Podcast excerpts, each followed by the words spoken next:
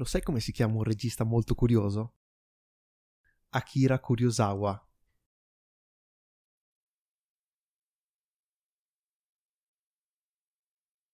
Salve e benvenuti, questo è Effetto Vertigo. Io sono Aurelio. Io sono Tommaso e questo è l'episodio 1, quello precedente era l'episodio 0, e iniziamo a parlare di Veronica, il film che abbiamo consigliato in chiusura dell'episodio scorso. Sì, e Veronica è un film spagnolo del 2017 e diretto da Paco Plaza. Potete conoscerlo per eh, regista dei primi tre rec. sì. sì. E sostanzialmente la storia di Veronica è abbastanza semplice, quindi niente di particolarmente geniale o sorprendente rispetto a molti film. Però il film è molto godibile e allo stesso tempo fa paura quando deve fare paura. Sì, Il che fa positivo. paura solamente con eh, quello che ti vuol fare intravedere, diciamo, poiché non fa i classici jump scare. I jumpscare sono quei momenti, si nota facilmente quando arriva un jumpscare, in cui la musica e tutto l'audio si abbassa per dare il colpo, per fare paura in maniera molto pigra, diciamo, allo spettatore. Qualche volta funzionano, ma la maggior parte delle volte, u- quando uno inizia a comprendere cosa sono, risulta essere abbastanza noioso rivederli e ti prepari già quando arrivano. Qui invece è molto bravo perché riesce a fare paura con la storia e con la regia. È sempre ottima, direi, la sua regia di Paco Plaza. In- e in particolare quando gira all'interno della casa stessa. Eh, perché dico della casa? Il film, parliamo della trama inizialmente, il film è ambientato nel 91 a Madrid. Protagonista è ovviamente l'omonima Veronica, una ragazza di 15 anni che vive con madre e tre fratelli in un appartamento del quartiere popolare, esattamente la casa di cui parlavamo. Il padre è morto e la madre lavora per lunghe ore, quindi lei si trova a dover eh, aiutare e quasi prendere il posto della mamma. Inoltre va a scuola, ovviamente. Eh, inizia tutto da un'eclissi. Sì, durante un'eclissi lei e due sue compagne di classe decidono di eh, fare quella sorta di rito, giochino Tavola con la tavola Ouija che in molti film eh, c'è. Ripetiamo, è molto semplice la trama proprio Sì. per questo. E durante questo rito c'è una presenza che a lei si lega sostanzialmente, quindi durante la storia apparirà sempre in modo più frequente. All'inizio apparirà, cioè si vedranno sue, non apparizioni dirette, ma si vedranno sue influenze come il movimento di alcuni oggetti. Sì, eh, Altra parte classica molto- cosa. Questa presenza demoniaca parte sempre meno presente per poi aumentare verso il climax finale che porterà a un momento, devo dire, di grande terrore, in particolare alla fine quando mostrano le foto reali di quello che è accaduto. Perché foto reali? Perché tutto il film è ispirato da un fatto realmente accaduto. E a questa mh, ragazza, Estefania Gutierrez Lazzaro, perdonate lo spagnolo, è terribile, eh, soffri- aveva sofferto di allucinazioni e convulsioni dopo aver svolto la seduta con la tavola Ouija in una scuola di Madrid per declassare il defunto fidanzato della sua amica, morto sei mesi prima. A causa di questo, eh, la sua morte risulta essere un mistero. Sì, è proprio nel eh, rapporto della La polizia, polizia. È, l'unico, è l'unico rapporto in cui, della polizia in cui viene eh, esplicitamente scritto che fra le possibili cause potrebbe esserci la- una effetti paranormali, la presenza demoniaca che si è impossessata della ragazza a seguito di... di Io personalmente le scritte a seguito dei film non ci credo. eh, non mi No, piacciono non e non ci credo particolarmente. Però proprio non mi piacciono a livello stilistico. Però dopo, una- dopo il climax finale, di certo ti lasciano un po' quella. Possiamo dire terrore, sensazione di Eh, inquietudine. le foto finali perché sono incredibilmente eh, simili alla ricostruzione fatta nel film. E il solo pensare che effettivamente può essere accaduta una cosa del genere, anche se è illogica come cosa, ti permette di entrare ancora di più nel film e ti rimane in mente. Il regista di Veronica, come abbiamo detto, è Paco Plaza. Potete conoscerlo per aver girato i primi tre rec. Il film eh, sostanzialmente sui zombie. Hanno avuto molto successo, onestamente, il suo film. Il primo in particolare è il film persona di Paco Plaza che ha avuto più successo anche al botteghino eh, perché è stato esportato in tutti i paesi anche negli Stati Uniti, è uscito 40-50 milioni incassato, quindi è un film di ottimo successo per un, un horror europeo. Che comunque è costato, appunto, è costato, costato poco, abbastanza poco. Perché è costato poco? Anche per la scelta registica di, gir- di, come è girato il film. Sì, è girato ovviamente con eh, una prima persona, una, ta- una camera mano, un personaggio all'interno della storia ha, ha, tiene la telecamera in mano durante tutta la storia, quindi la regia, cioè la regia è molto movimentata. Però devo dire, rispetto ad altri film, come potrebbe essere The Blair Witch Project, eh, in questo l'ho trovato molto, molto azzeccata come scelta. Ti permette di entrare dentro perfettamente alla storia in maniera mm, senza troppi problemi e e devo dire che Paco Plaza io ritengo sia veramente molto bravo in questa, in questa tipologia, oltre a Veronica, eh, che, dove l'ha dimostrato. In, queste, in, questi film horror lui risulta essere particolarmente a suo agio nel girarli. Eh, di cosa parla il primo? Adesso il primo, il primo, ah, il primo rap, rap eh, la trama è... Non è particolare, ci sono abbastanza personaggi. Inizia con una giornalista che con la sua telecameraman colui che tiene la camera tutto il tempo durante la storia, viene assegnata alla caserma dei pompieri. Solamente aspetta che ci sia un caso, un incendio da poter registrare per fare una, uno scoop, uno una, scoop notizia. una notizia. E vengono mandati in questa casa dove ci, ci sia una vecchia in questo condominio. Sì. dove c'è un appartamento con una vecchia che sta male. È vero. Che fa impressione quella vecchia. Da lì a poco sostanzialmente la vec- prima la vecchia, poi chi viene morso dalla vecchia sta male viene e infettato viene infettato da, da questo, sembrerebbe essere un, un virus, virus. sì. E sta male poi è come se morisse e tornasse in piedi però non capisce più niente e iniziasse e a, a causa del virus loro sono bloccati all'interno sì c'è una, c'è una, quarantena e nessuno di loro può uscire quindi sono rimasti chiusi in questo condominio una delle eh, stanze principali è l'atrio quello con le scale e sono chiusi all'interno di questo condominio e con queste persone che stanno sempre storia. male. Loro dovranno cercare di uscire, eh, uscire e, anche uscire. allo stesso tempo comprendere quello che sta avvenendo sì, per sono poter due, ottenere lo scoop. Due linee della storia collegate alla fine. Paco Plaza, regista spagnolo, stiamo parlando di grandi film spagnoli. E lui, di quello, quello di cui vorrei parlare, non è spagnolo, però diciamo ha girato il suo film più importante, il suo film più famoso eh, in Spagna, eh, parla spagnolo, eh, è messicano, molti di voi probabilmente basterebbe conoscere queste, questi piccoli dettagli per capire di chi stiamo parlando, per chi non lo sapesse, Guillermo del Toro.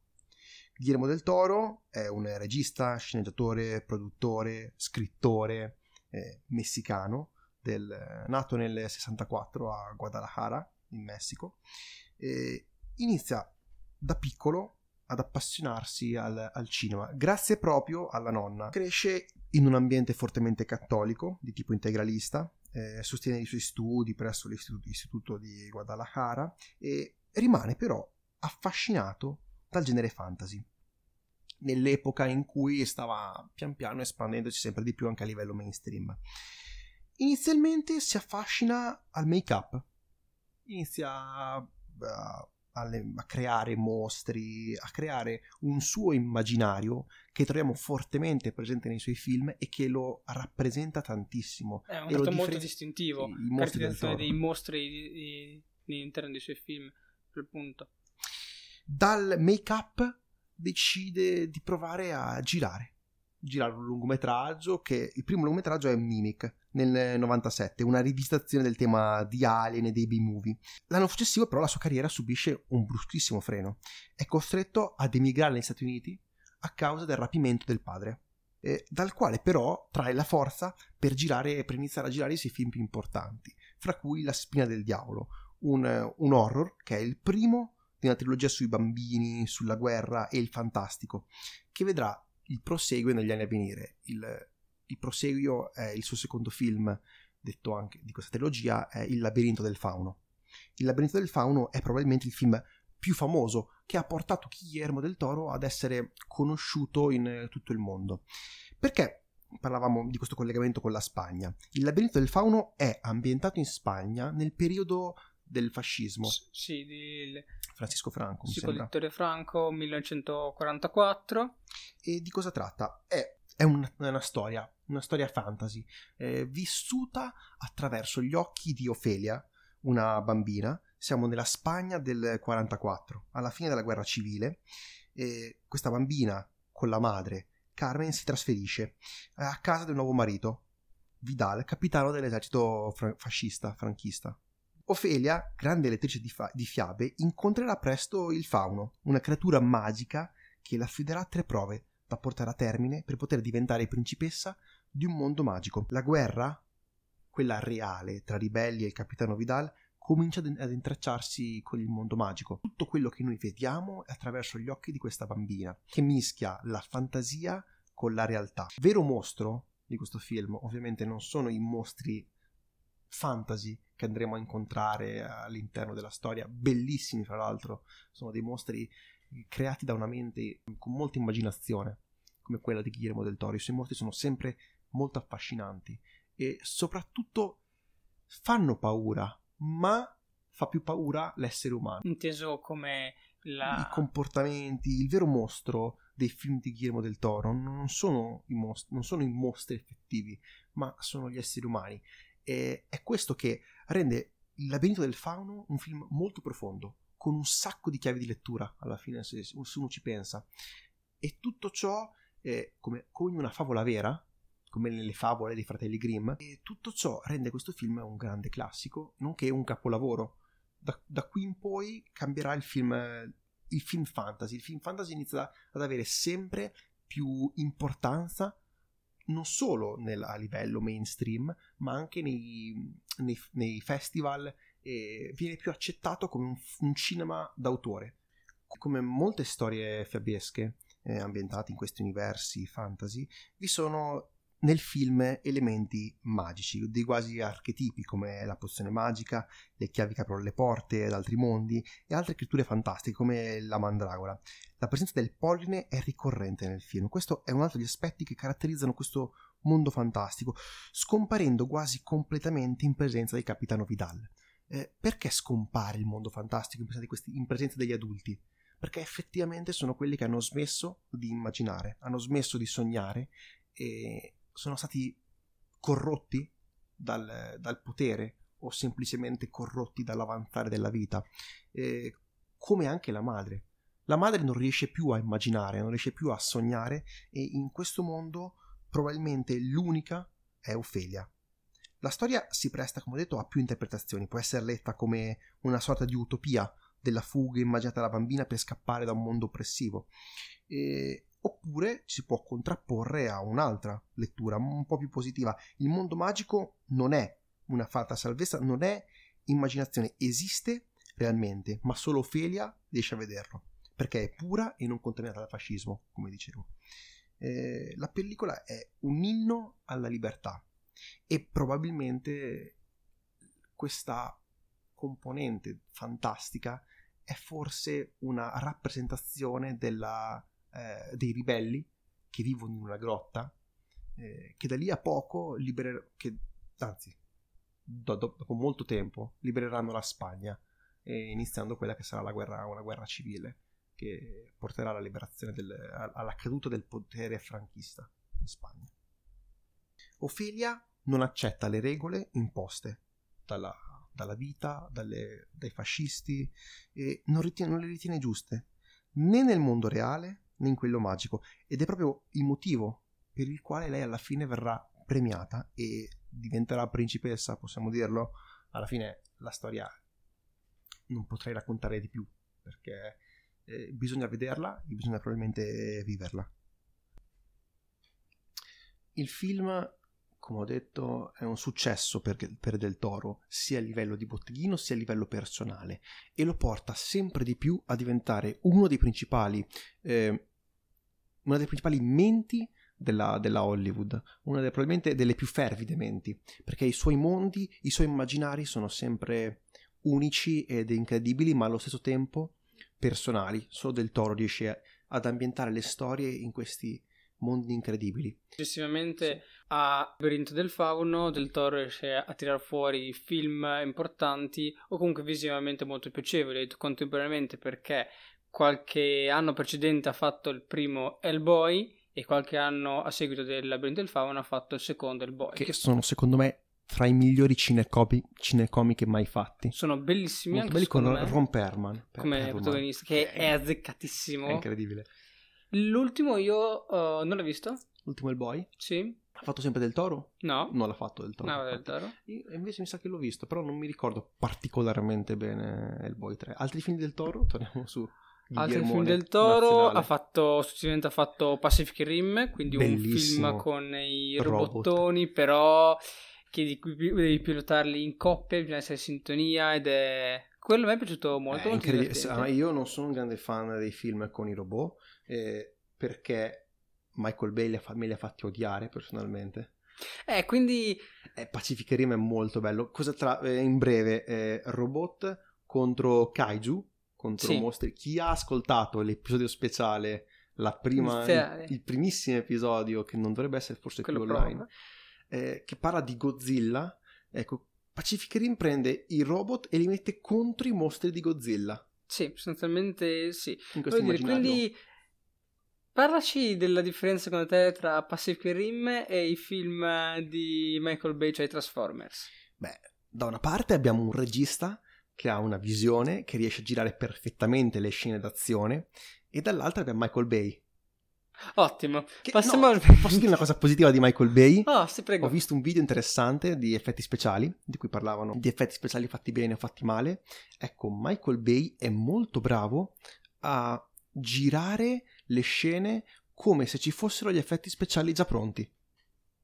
È Beh. di grande aiuto per quelli che fanno, che, per quelli che montano e fanno Beh, tutta la post-produzione. Nei suoi film sono estremamente importanti gli effetti speciali, Tutto quindi, il resto quindi sono praticamente importanti solo quelli.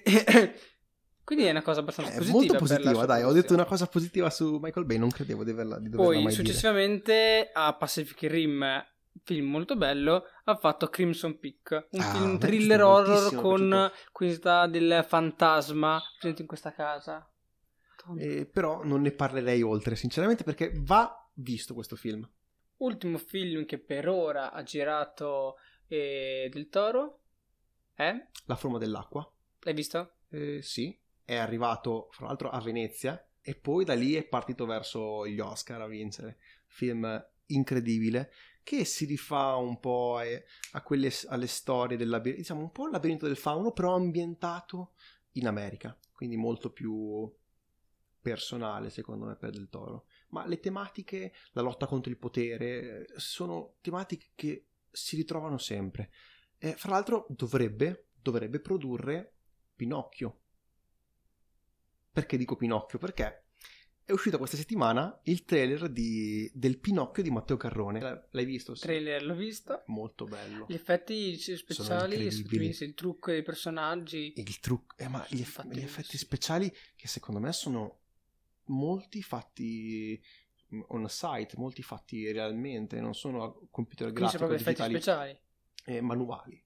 Beh, Make sono, up, sì, sono effettivo. proprio effetti speciali. Sì. Roberto Benigni secondo me è incredibile nel ruolo di Geppetto. Sì, alcuni diciamo che non, non No, secondo me sta, è sta È benissimo. veramente bravo. Eh, ci sono tanti personaggi. Gigi Proietti che ritorna in un film.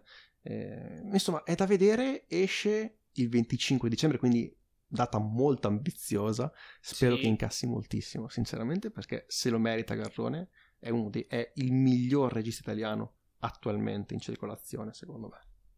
Per tornare sugli spagnoli, sui registi spagnoli, sul cinema spagnolo, che è un po' il filo che collega questo- questo- questa puntata, vorrei parlare di Alex de la Iglesia, un regista che sta sempre più facendosi apprezzare eh, non solo a livello nazionale in Spagna, ma riesce anche a livello europeo. Forse Hollywood è un po' distante per lui ancora.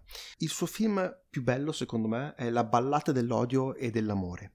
La ballata dell'odio e dell'amore è una commedia, un- a tratti film horror, a tratti drammatico, è un minestrone, non si può secondo me etichettare un film del genere, quasi un film di Tarantino, ricorda moltissimo le, tema- le, le capacità di mischiare eh, varie storie all'interno di questo racconto. Di cosa tratta?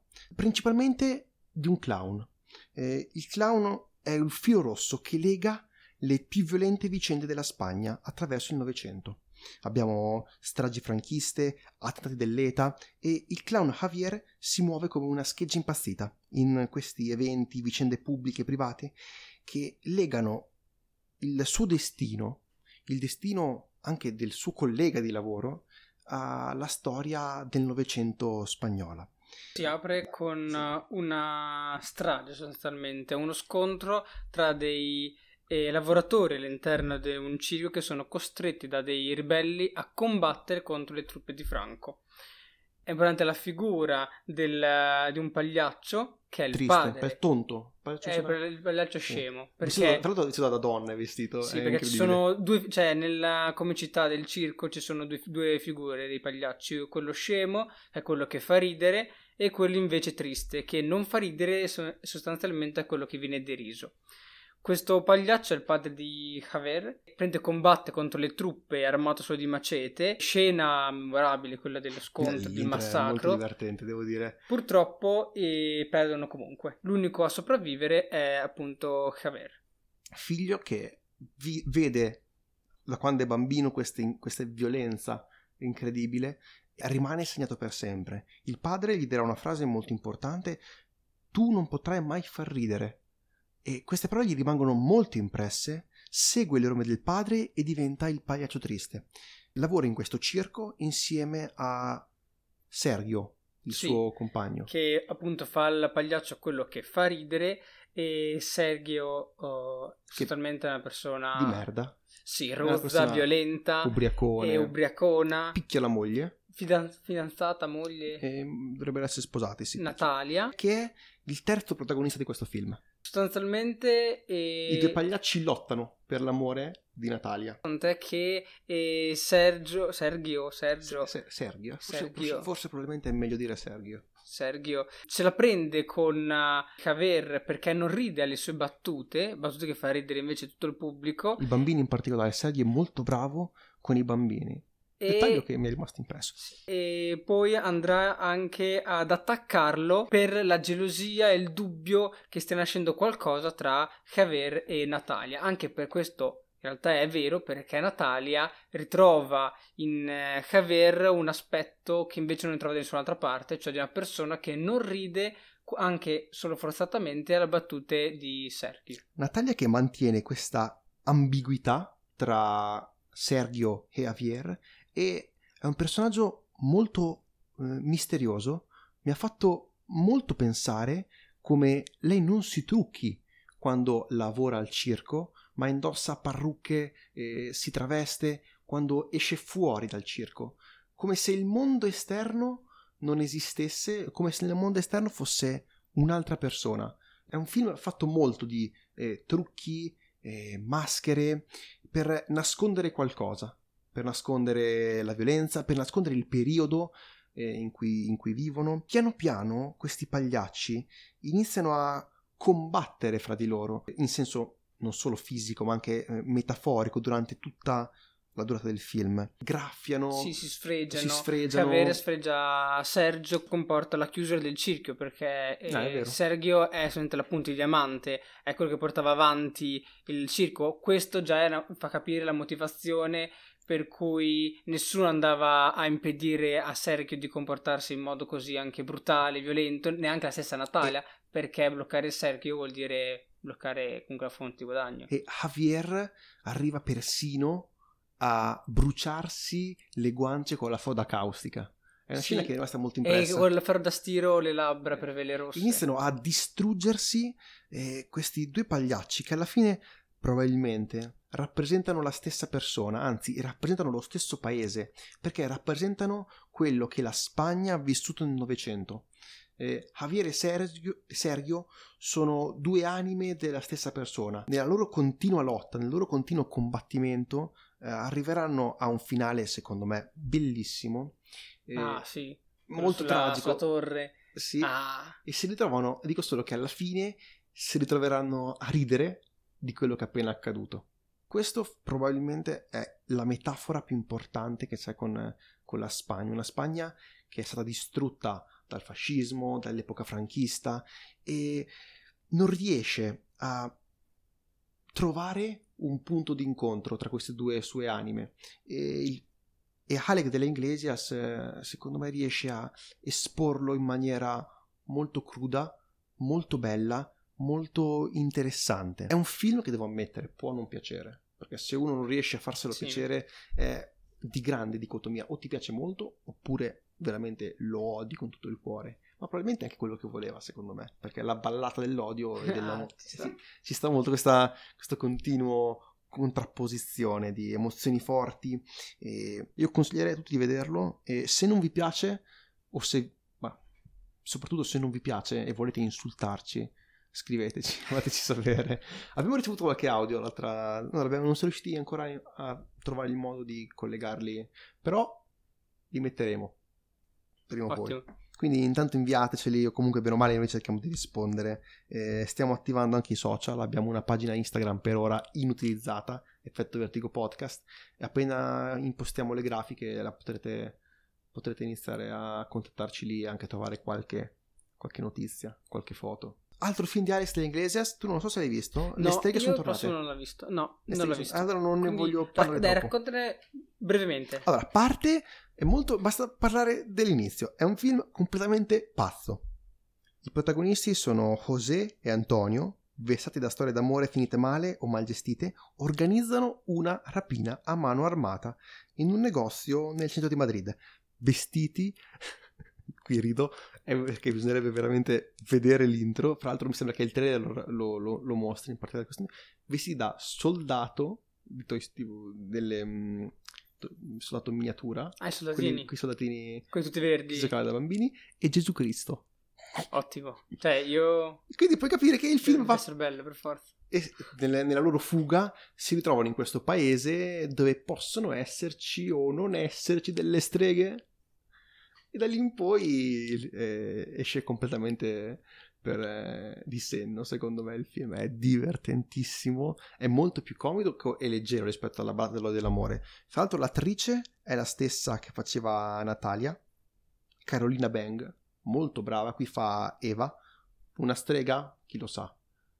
Non, non vorrei se si chiama le streghe sono tornate Eh, secondo beh, me eh, beh, in qualche modo riescono a esserci. Eh, non ne vorrei parlare troppo però di questo film perché non l'hai visto e Sì, ma- credo che nessun altro l'abbia visto. Però recuperatelo possibilmente, è molto divertente. Hai visto qualcos'altro questa settimana? Stranger Things l'hai recuperato? No, L'hai iniziato a guardare? no. Aia, Niente, questa stagione è molto bella, io l'ho vista tutta di fila. Non mi ho visto né Stranger Things né Dark, la seconda stagione. Sai che Dark non riesco ad andare avanti? Ah, po'- arrivato? è- alla- La seconda? Sì, la seconda, a due o tre episodi è un po'... Perché è talmente complicata la storia Ah, che ho perso il punto, ho perso il... ho perso... Lo schemino. Sì, sei perso. cioè, mi sono completamente perso. Potevamo metterci un, piccolo recap, non voglio vedere 10 episodi per poter comprendere la seconda stagione. C'è su YouTube il recap di. Dark fatto apposta. Eh, allora cercherò di guardarlo il prima possibile perché volevo recuperare. È molto bella come serie. eh, la prima stagione mi è piaciuta moltissimo. Questa seconda eh, adesso l'ho messa un po' in pausa. Però prometto di, recu- di recuperarla a breve. Dai, ci sentiamo settimana prossima. Se volete contattarci, ci trovate sui social. Eh, Tommaso Savarelli. Giulia Aprelio Barbieri. E arrivederci. Ci sta come, come finale così. Arrivederci. Chiudiamo tutto. Va bene. Ciao ciao.